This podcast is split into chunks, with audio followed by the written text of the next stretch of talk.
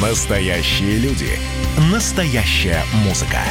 Настоящие новости. Радио «Комсомольская правда». Радио про настоящее.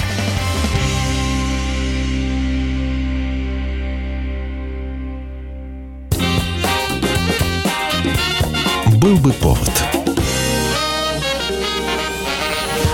Здравствуйте, я Михаил Антонов, и эта программа «Был бы повод» 30 июня на календаре. И рассказ о событиях, которые происходили в этот день, но в разные годы, ждет вас в сегодняшней передаче.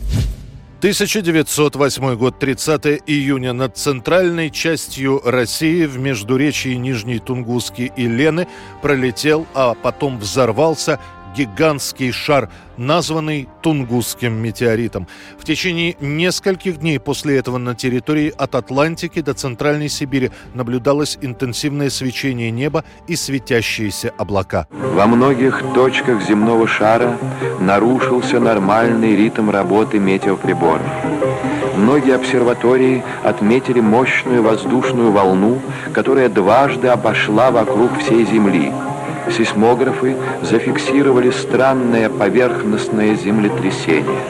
Вокруг места падения Тунгусского метеорита лес был повален веером от центра, причем в самом центре падения часть деревьев осталась стоять на корню, но была лишена ветвей и коры. Очевидцы рассказывали – Вдруг на севере небо раздвоилось, и в нем широко и высоко над лесом появился огонь, который охватил всю северную часть.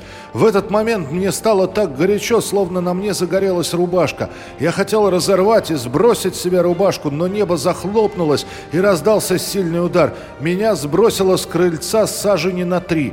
После удара пошел такой стук, словно с неба падали камни или стреляли из пушек. Земля дрожала, и когда я лежал на земле, то прижимал голову, опасаясь, опасаясь, чтобы камни не проломили голову. В тот момент, когда раскрылось небо, с севера пронесся горячий ветер, как из пушки, который оставил на земле следы в виде дорожек. Несмотря на то, что все сибирские, а после петербургские и московские газеты опубликуют целую серию заметок про Тунгусский метеорит, широкого интереса это явление у публики так и не проявило. Научное исследование тунгусского феномена начнется лишь в 20-х годах 20 века. 1935 год. 30 июня в Москве на Красной площади проходит парад физкультурников. Первый из таких парадов прошел на главной площади страны еще в 19 году. Устраивались такие парады нерегулярно, но уже с 1931 года такие мероприятия становятся ежегодными, и местами их проведения всегда становилась Красная площадь. С 1936 года парады физкультурников стали называться всесоюзными, потому что в них участвовали посланцы всех республик.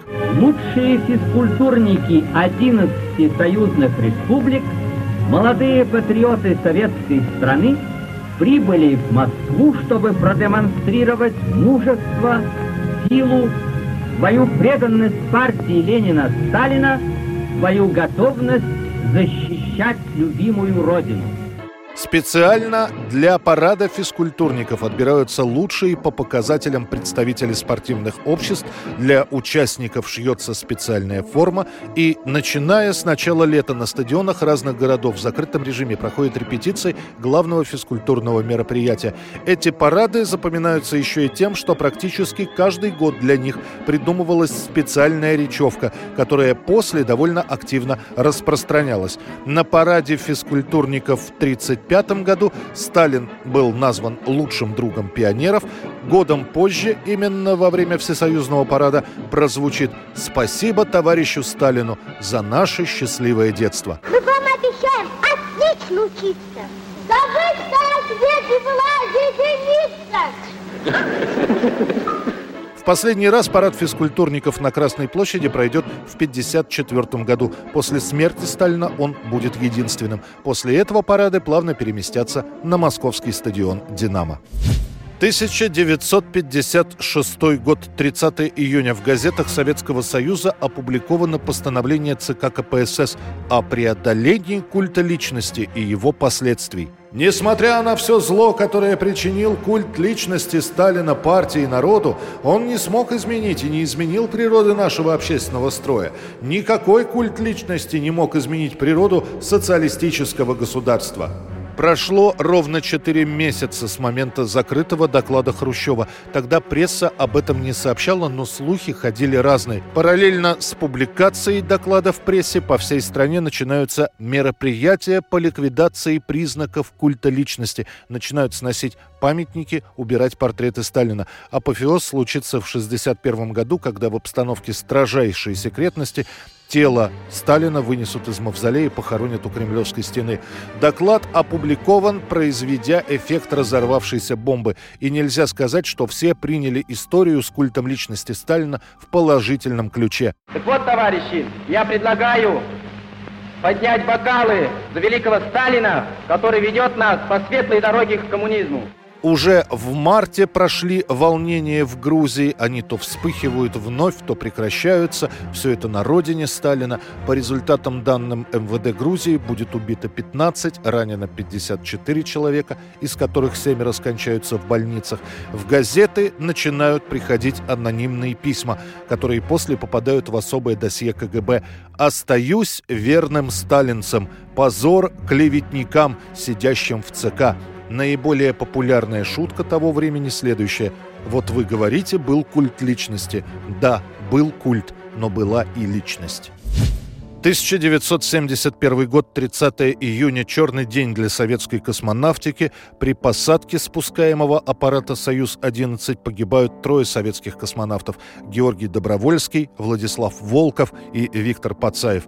Они были в космосе чуть больше трех недель. Выход на орбиту, сближение, стыковка – все проходит в штатном режиме. 7 июня 71-го экипаж приступил к расконсервации станции «Салют-1» и работе на орбите. За сутки началась подготовка к возвращению на Землю. 29 число. «Союз-11» готовится к спуску. При закрытии люка горит надпись «Люк открыт».